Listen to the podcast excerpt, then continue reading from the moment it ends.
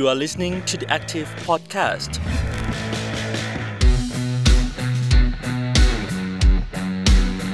สวัสดีค่ะเพราะว่าการศึกษาของไทยยังเต็มไปด้วยความทุกข์ขอต้อนรับเข้าสู่พื้นที่สร้างสุขเรื่องเล่าเรียนพอดแคสต์กับดิฉันอูมสศิธรสุขบดค่ะ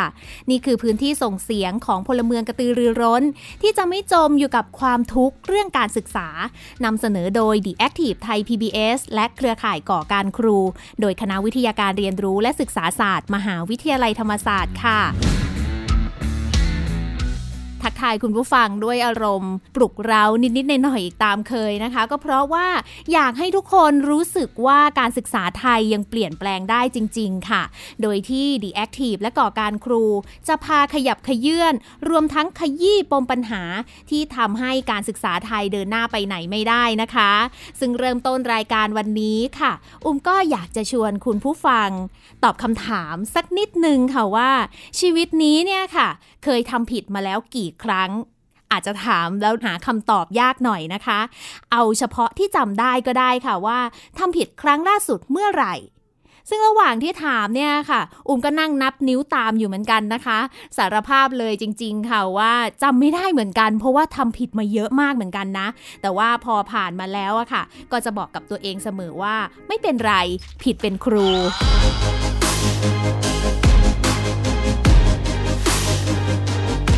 คำว่าผิดเป็นครูนี่แหละค่ะคุณผู้ฟังดูเหมือนปลอบประโลมเพื่อให้เรา move on ไปข้างหน้าแต่คุณผู้ฟังเชื่อไหมคะว่าประโยคนี้ผิดเป็นครูค่ะกลายเป็นการ move in ความเชื่อบางสิ่งบางอย่างที่ปักหมุดมายาคติทางการศึกษาเกี่ยวกับครูซึ่งมันก็โยงไปถึงมุมมองการเปลี่ยนแปลงในระบบการศึกษาไทยเลยนะคะวันนี้ค่ะอุ้มอยู่กับแขกรับเชิญหนึ่งคนเป็นหัวหน้าโครงการวิจัยที่ชวนสังคมสำรวจเบื้องหลังวิธีคิดเกี่ยวกับประเด็นปัญหาทางการศึกษาต่างๆที่เป็นอยู่ค่ะขอต้อนรับผู้ช่วยศาสตราจารย์อดิศรจันทรสุขผู้ช่วยอธิการบดีฝ่ายการนักศึกษามหาวิทยาลัยธรรมศาสตร์หรือว่าอาจารย์อั๋นที่หลายๆคนอาจจะคุ้นหน้าคุ้นตาในฐานะนายประกันที่คอยดูแลน้องๆนักศึกษาที่ออกมาเคลื่อนไหวทางการเมืองตั้งแต่ช่วงปีที่แล้วจนถึงปีนี้เลยนะคะอาจารย์สวัสดีค่ะสวัสดีครับค่ะอาจารย์ครับเป็นยังไงบ้างคะในฐานะนายประกันที่หลายๆคนคุ้นหน้าคุ้นตากันดีตลอดระยะเวลาที่ผ่านมาเนี่ยค่ะครับช่วงนี้ก็จะมีงานเยอะนิดนึงนะครับเพราะว่านักศึกษาก็อาจจะมีประเด็นต่างๆที่ที่อาจจะต้องถูกเรียกไปสอบสวนอะไรพวกเนี้ยครับก็โดยหน้าที่ของการเป็นผู้ช่วยอธิการบดีก็ต้องเข้าไปช่วยดูแลนะครับให้นักศึกษาเขาได้รับความช่วยเหลือจากมหาวิทยาลัยนะครับเราก็สนับสนุนให้นักศึกษาได้ใช้สิทธิในการแสดงความคิดเห็นของเขานะครับภายใต้กรอบกฎหมายนะครับตอนนี้ก็จะมีความรู้เรื่องกฎหมายเยอะพอสมควรนะครับบางท่านที่ไม่ได้เรียนกฎหมายก็ไปทั้งศาลไปทั้งสถานีตำรวจครับทีนี้นอกจากบทบาทนายประกันนะคะกลับมาที่บทบาทการเป็นนักวิชาการของอาจารย์ค่ะในห่วงเวลาที่ผ่านมาที่มีการเคลื่อนไหวทางการเมืองเกิดขึ้นเนี่ยค่ะอุ้มเห็นว่าประเด็นเรื่องเกี่ยวกับการศึกษาถูกส่งเสียงดังมากขึ้นมากกว่าการเคลื่อนไหวทางการเมืองในยุคก่อนๆที่ผ่านมาทีนี้ตัวของอาจารย์อั๋นเองอะค่ะเป็นหัวหน้าชุดโครงการวิจัยการสำรวจและรื้อถอนมายาคติทางการศึกษาในสังคมไทยด้วยเคยบอกว่าในสมรภูมิข้อเรียกร้องเกี่ยวกับการศึกษาต่างๆเนี่ยถ้าไม่ใช่รัฐบาลรัฐมนตรีว่าการกระทรวงศึกษาธิการหรือผู้กำหนดนโยบายอาจารย์บอกว่าคุณครูเนี่ยแหละค่ะคือคนที่โดนประณามว่าทำให้การศึกษาไทยล้าหลังในฐานะที่อาจารย์อยู่กับนักเรียนนักศึกษามาก็เยอะทำไมผิดต้องเป็นครูล่ะคะ คือจริงๆในเวลาที่เราพยายามจะมองไปที่เรื่องของการศึกษาเนี่ยนะครับคนที่เราอาจจะเห็นได้ชัดเจนที่สุดก็คือกลุ่มครูนะครับโดยที่ผ่านมาเนี่ยเราก็มักจะได้ยินข่าวต่างๆนานานะครับในแง่ของตัวคุณภาพของครูเองนะครับที่อาจจะทำให้หลายๆคนผิดหวังในแง่ของการที่เขาไม่สามารถที่จะจัดการเรียนรู้ในชั้นเรียนได้นะครับซึ่งจริงๆแล้วก็อาจจะไม่สามารถโทษตัวกลุ่มคุณครูได้ทั้งหมดเพราะว่าจริงๆแล้วตัวระบบของการศึกษาเองมันมีปัญหาด้วยตัวของมันเองนะครับถึงแม้ว่าจะมีรัฐมนตรีว่าการกระทรวงศึกษาเยอะมากนะครับในประเทศไทยมีนโยบายต่างๆที่มาพร้อมกับรัฐมนตรีคนต่างๆเนี่ยนะครับเราก็ไม่สามารถที่จะก้าวข้ามพ้นปัญหานะครับหรือว่าวิกฤตทางการศึกษาได้สักทีนึงเป็นภาพสะท้อนให้เห็นว่าที่ผ่านมาเราอาจจะไม่ได้แก้ปัญหาได้อย่างตรงจุดหรือเปล่า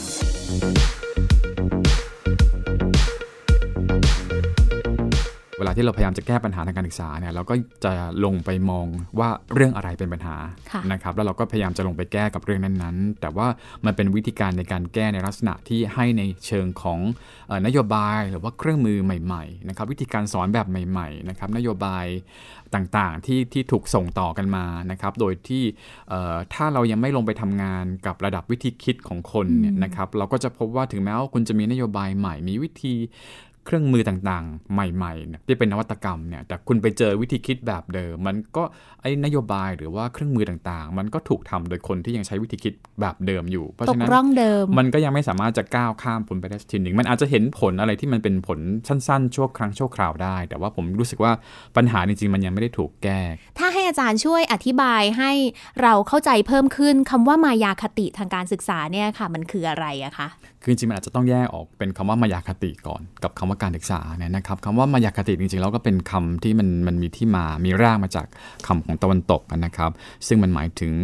ชุดเรื่องเล่าความความเชื่ออะไรบางอย่างนะครับที่มันถูกคนในสังคมเนี่ยทำให้มันกลายเป็นเรื่องที่เหมือนกับเป็นเรื่องปกติหรือมันเป็นความจริงแบบนั้นแหละสมมติว่าถ้าถ้าจับมาที่ประเด็นเรื่องของการศึกษาคำที่เรามักจะได้ยินบ่อยๆคือเรียนสูงๆจะได้เป็นเจ้าคนในคนเนาะมันเป็นชุดความเชื่อแบบนึงซึ่งเราไม่เคยตั้งคำถามกันว่าจริงหรือเปล่าการที่เราบอกว่าเรียนสูงๆเราจะได้เป็นเจ้าคนในคนเอ๊ะทำไมคนที่เป็นทำไมคนที่เป็นเจ้าคนในคนจริงๆถ้าเราไปดูในองค์กรต่างๆเขากลับไม่ได้เรียนสูงอะไรเยอะแยะมากมายนะหรือบางคนไม่ได้เรียนจบโดยซ้ำแต่ว่าเขามีมีคอนเนคชั่นมีตระกูลที่ร่ำรวยนะครับแต่ไอ้วิธีคิดแบบเนี้ยมันไปสู่อะไรบ้างเราต้องกลับเข้ามาตั้งคำถามกันมันว่าถ้าเราคิดหรือว่าเราเชื่อมายาคติแบบเนี้ยมันนำไปสู่วิธีการปฏิบัติแบบไหนในสังคมมันนำไปสู่การที่เราจะมีปฏิสัมพันธ์กับคนทั่วๆไปยังไงมันมีผลในแง่ของการที่เราจะใช้ชีวิตยังไง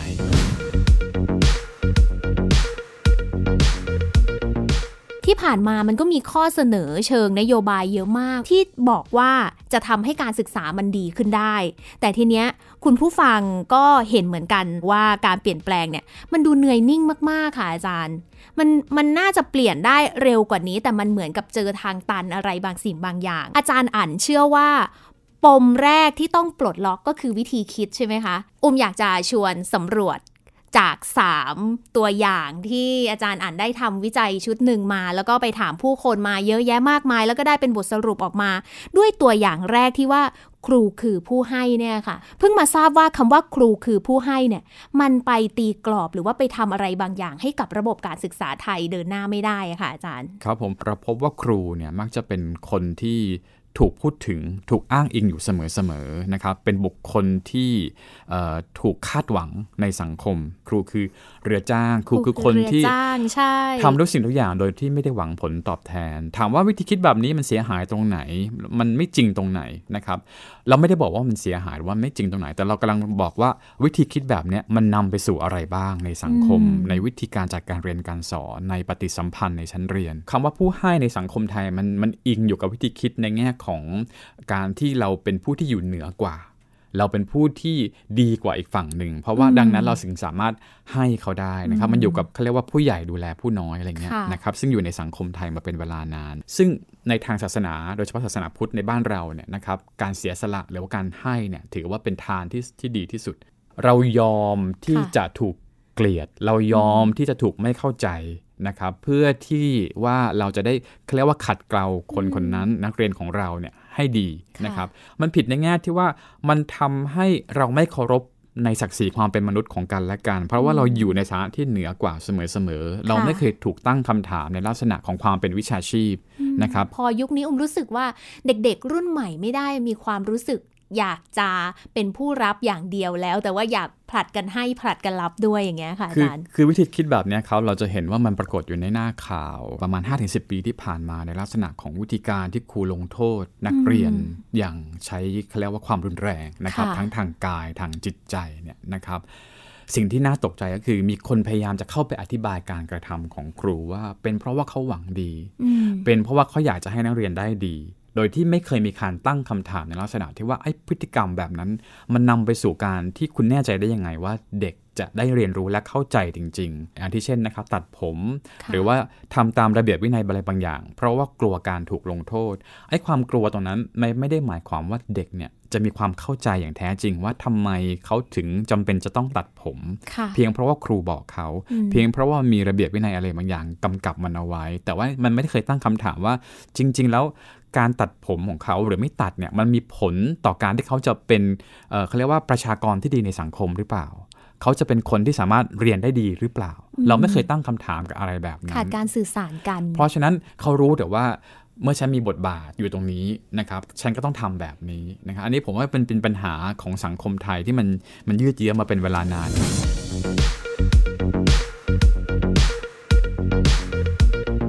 ทีนี้มันก็ต่อเนื่องมากับอีกมายาคตินึงหรือว่าความเชื่อนึงที่ว่าเด็กก็คือเด็กเด็กคือผ้าขาวเด็กคือคนที่จะต้องได้รับการอบรมสั่งสอนมันจริงมันไม่ได้มีเฉพาะในสังคมไทยเพียงแต่ว่าในสังคมไทยอย่างที่ผมบอกไว้ตอนแรกว่ามันไปเกี่ยวข้องกับวิธีคิดในเรื่องของ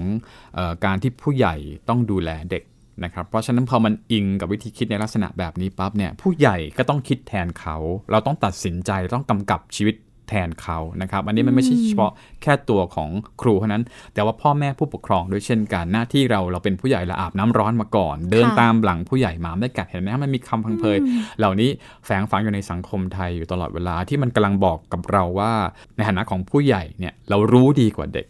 นะครับเราสามารถที่จะใช้เหตุผลได้มากกว่าเด็กซึ่งมักจะใช้เฉพาะแค่อารมณ์ความรู้สึกมันส่งผลดียังไงมันส่งผลดีในแง่ที่ว่าแน่นอนว่าความเป็นผู้ใหญ่คือเราก็ต้องดูแลปกป้องนะครับลูกหลานของเราใช่ไหมครับให้มี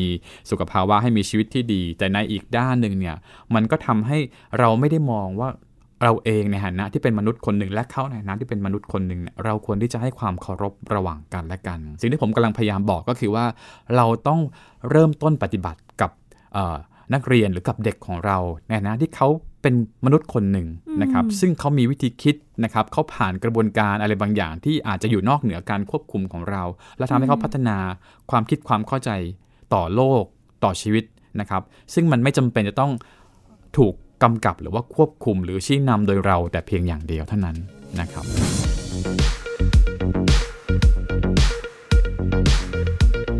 คำว่าเด็กคืออนาคตของชาติมันก็สื่ออีกอย่างนึงว่าอนาคตถึงค่อยไปถามเขาหรือเปล่าอันนี้อูไม่แน่ใจนะคะครับผมก็มันอิงอยู่กับวิธีคิดในเชิงเศรษฐศาสตร์ด้วยส่วนหนึ่งเหมือนกันนะครับตอนนี้เขายังเป็นผู้ที่ไม่สามารถสร้างมูลค่าในทางเศรษฐกิจได้นะครับเพราะฉะนั้นเมื่อเรามองว่าเขาเป็นอนาคตก็หมายความว่าเราต้องลงทุนทางเศรษฐกิจกับเขาและจะลงทุนแบบไหนถึงจะได้รับผลตอบแทนที่ดีกลับคืนมาเราก็เริ่มมามองว่าอ๋อถ้าอย่างนั้นมีวิชาชีพไหนบ้างที่น่าที่จะลงทุนเพราะว่าจะได้มีการให้ผลตอบแทนกลับมาที่ประเทศก็จะมีชุดวิชาชีพบางอย่างที่ได้รับการสนับสนุนทั้งทางการเงินในทางนโยบายต่างๆแล้วก็มีชุดวิชาชีพที่รัฐบาลหรือว่ารัฐเองเนี่ยไม่ได้มองว่าจะสร้างผลตอบแทนในทางเศรษฐกิจก็จะไม่ได้รับการเขาเรียกว่าให้โอกาสเอาสิ่งที่เป็นเป็นวิธีคิดเนี่ยมาวางไว้บนโต๊ะนะครับเพื่อเราจะได้เข้าใจแล้วมองว่าถ้าเราคิดแบบนี้มันส่งผลกระทบอะไรบ้างแล้วมันจริงเสมอไปหรือเปล่าจริงหรือเปล่าไม่แน่ใจแต่ว่าเท่าที่เห็นชัดตอนนี้ที่เฉพาะการศึกษาขั้นพื้นฐานที่เรามีโรงเรียนประมาณ สามหมื่น แห่งอุ้มเห็นว่ารัฐบาลทุ่มมากๆกับเด็กวิทยาศาสตร์คณิตศาสตร์ด้วยเงินหลักแสนหลักล้านแต่สำหรับเด็กที่มีจำนวนมากจริงๆอะค่ะสิบกว่าล้านคนอย่างเงี้ยแทบจะได้แค่เงินรายหัวอันนี้มันชัดเหมือนกันนะคะว่าอนาคตที่รัฐบาลมองว่าเขาอยากให้เป็นอนาคตของชาตินั้นเป็นแบบไหน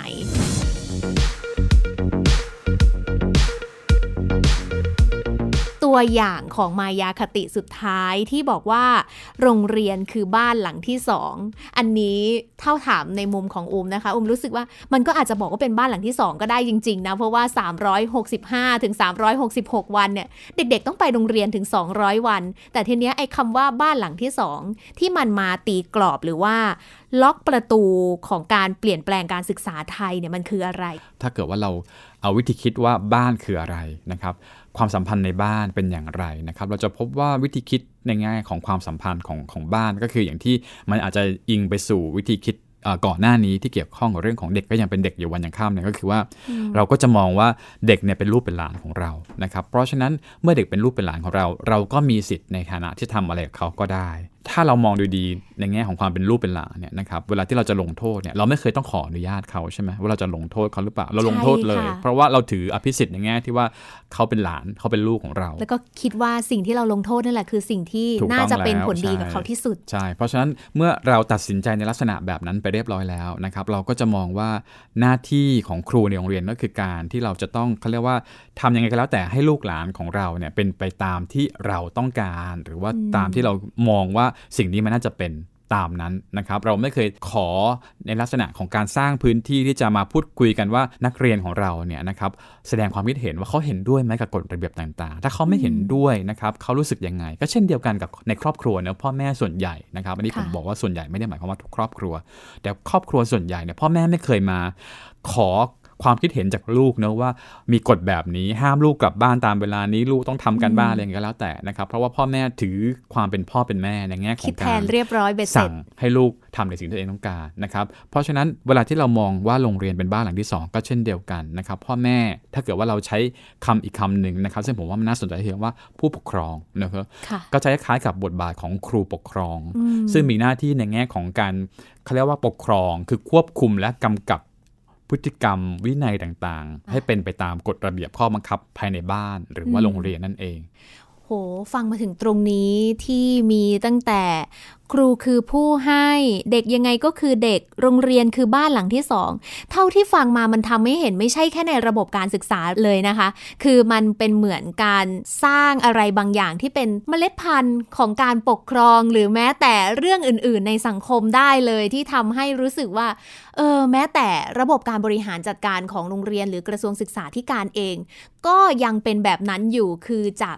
ผู้ใหญ่ลงมาถึงผู้น้อยลงมาเรื่อยๆทีเนี้ยทั้งสามตัวอย่างเนี่ยค่ะของอาจารย์ได้ทำการวิจัยก็คือวิเคราะห์ผ่านหลักวิชาการมีการสำรวจมีการสัมภาษณ์เก็บข้อมูลจากกลุ่มตัวอย่างมาเรียบร้อยคือไม่ได้พูดเองแต่ผ่านการวิเคราะห์มาทั้งหมดแล้วแต่ว่าเพื่อให้เห็นหลักฐานความคิดความเชื่อจากสิ่งที่เราได้พูดกันไปแล้วสิ่งที่มันสืบทอดกันมาเนี่ยค่ะอาจารย์ว่ามันมีอิทธิพลต่อระบบการศึกษามากแค่ไหนณปัจจุบันอูมและทีมงาน The Active Podcast เนี่ยค่ะได้ออกไปสอบถามประชาชนที่มีทั้งนักเรียนผู้ปกครองแล้วก็คุณครูด้วยว่ามีความคิดเห็นเกี่ยวกับเรื่องนี้ยังไงเดี๋ยวไปฟังกันค่ะ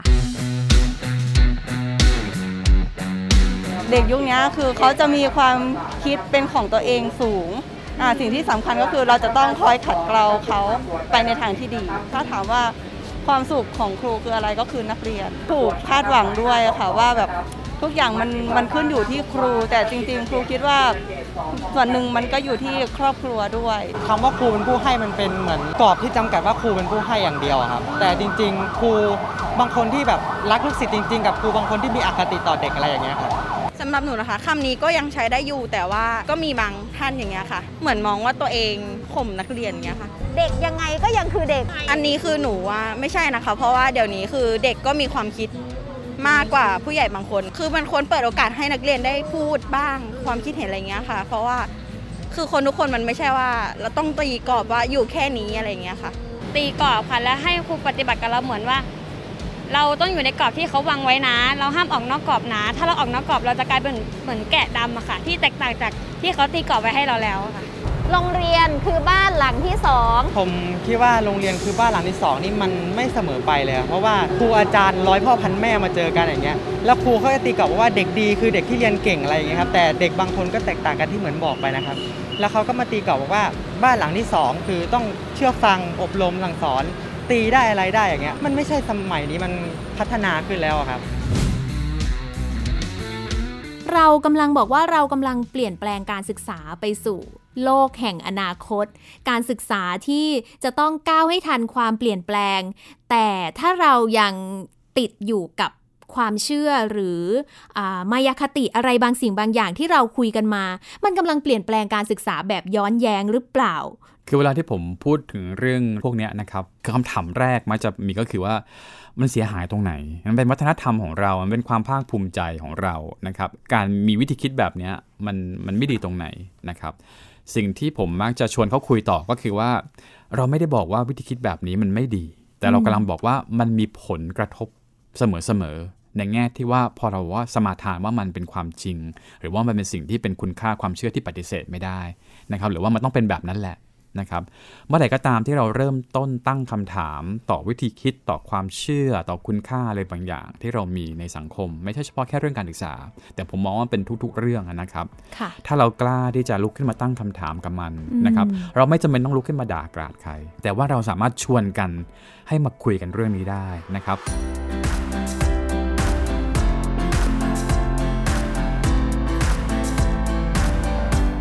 เรารู้แล้วล่ะว่าเราอยากจะเปลี่ยนแปลงการศึกษาไปในทิศทางไหนแต่เราก็ไม่อยากให้คุณครูในระบบการศึกษาไทยเนี่ยต้องเป็นผู้ร้ายที่ถูกมองว่าทำให้การศึกษาเดินหน้าต่อไปไม่ได้นะคะนั่นก็เป็นที่มาที่ทำให้งานวิชาการที่อาจารย์ทำออกมาเนี่ยค่ะไม่ได้จะเป็นงานวิชาการที่ทำออกมาแล้วก็วางไว้บนหิ้งเหมือนที่ใครๆก็เคยต่อว่าต่อขานกันมาเกี่ยวกับเวลาเราทำงานวิชาการออกมานะคะเพราะว่าอาจารย์อั๋นผู้ช่วยศาสตราจารย์อดิศรจันทรสุขคนเล่าเรื่องของเราในวันนี้เนี่ยแหละค่ะคือหนึ่งในผู้ที่มีความหวังว่าการศึกษาไทยจะเปลี่ยนแปลงไปได้ด้วยดีโดยได้ร่วมขยับเขยื้อนกับเครือข่ายที่ใช้ชื่อว่าก่อการครูออกมาทำอะไรบางสิ่งบางอย่างที่เอามายาคติตรงนี้มาตั้งต้นที่จะพูดคุยกันก่อการครูพยายามสร้างให้เกิดขึ้นนั่นคือการสร้างพื้นที่ของการแลกเปลี่ยนเรียนรู้ระหว่างกันไม่ว่าจะเป็นวิธีคิดประสบการณ์เครื่องมือต่างๆที่ครูได้ทำแล้วก็ได้พบว่าเออมันเนี้ยมันเวิร์กมันมีมันมีความสำเร็จนะครับในชั้นเรียนของเขาเองนะครับแล้วก็รวมทั้งการที่เขาได้กลับเข้ามาค้นพบขุมพลังของความเป็นครูกลับมาเห็นคุณค่าอะไรบางอย่างในตัวของเขานะครับในแง่ของความเป็นครูได้จดจำว่าการเลือกที่จะเข้าสู่อาชีพนี้ของเขาเนี่ยนะครับตอนนั้นที่เขาเลือกที่จะเป็นครูเนี่ยนะครับเขาเลือกด้วยเหตุผลแบบไหนอะไรที่มันทำให้เขายังคงเชื่อมั่นอยู่ว่าวิชาชีพนี้เป็นวิชาชีพที่สามารถที่จะสร้างคนได้จริงๆนะครับสิ่งเหล่านี้ก็คือเป็นพื้นที่ที่โครงการก่อการครูเนี่ยพยายามสร้างให้เกิดขึ้นนะครับแล้วก็ตัวโครงการวิจัยตรงนี้เองเนี่ยก็เป็นการนำเอาไอ้ตัววิธีคิดตรงนี้นะครับมาให้ครูได้มีโอกาสสำรวจได้เข้าใจว่าท้ายที่สุดแล้วเนี่ยเขาใช้มันด้วยวิธีคิดหรือว่ามุมมองแบบไหนถ้าคุณพัฒนาแต่ทักษะแต่คุณไม่เข้าใจวิธีคิดของตัวคุณเองเนี่ยนะครับแต่ว่าความสัมพันธ์ที่เรามีกับผู้เรียนความสัมพันธ์ที่เรามีกับตัวเราเองเรายังไม่เปลี่ยนตรงนั้นมันก็ไม่สามารถที่จะสร้างการเปลี่ยนแปลงได้อย่างแท้จริงเพราะฉะนั้นเราไม่จำเป็นต้องเป็นผู้ให้อย่างเดียวเราไม่จำเป็นต้องมองว่าเด็กคือผ้าขาวบริสุทธิ์ตลอดไปเราไม่ได้มองว่าโรงเรียนคือบ้านหลังที่สองเขาต่อไปแต่เป็นพื้นที่ของการเรียนรู้ของการสร้างความเคารพระหว่างกันและกัน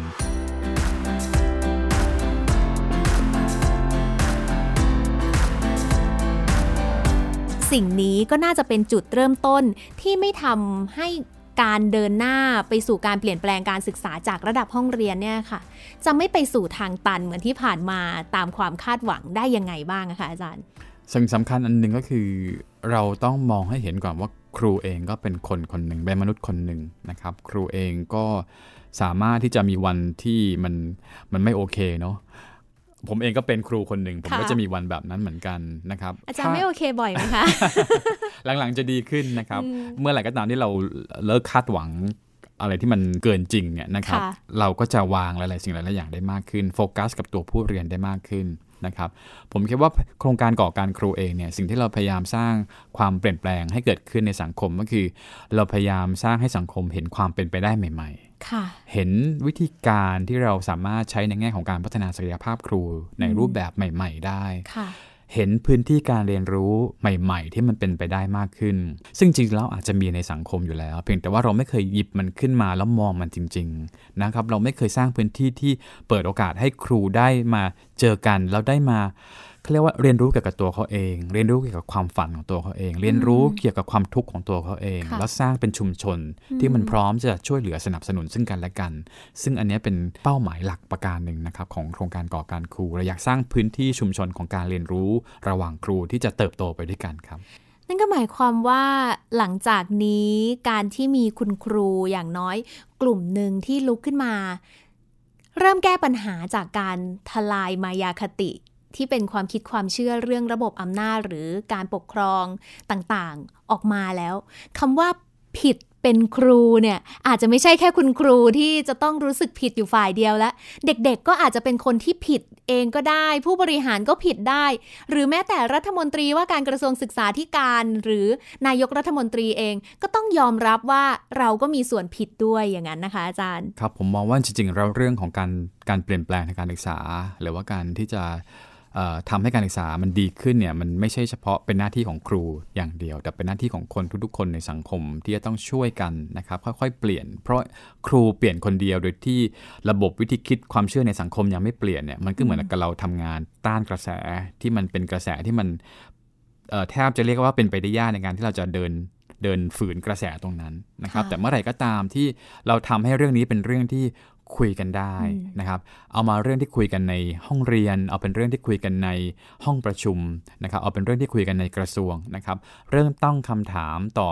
เอ่อสิ่งที่เรามองว่ามันเป็นเช่นนั้นเองเนี่ยนะครับผมเชื่อมั่นในเรื่องของศักยภาพของการพูดคุยสนทนากันว่าเมื่อไหร่ก็ตามที่เราเริ่มต้นที่จะมองสิ่งต่างๆโดยการที่เราไม่ยอมเชื่อไปกับมัน ร้อยเปอร์เซ็นต์ แต่ว่าเริ่มที่จะมองมันในลักษณะของการที่ว่า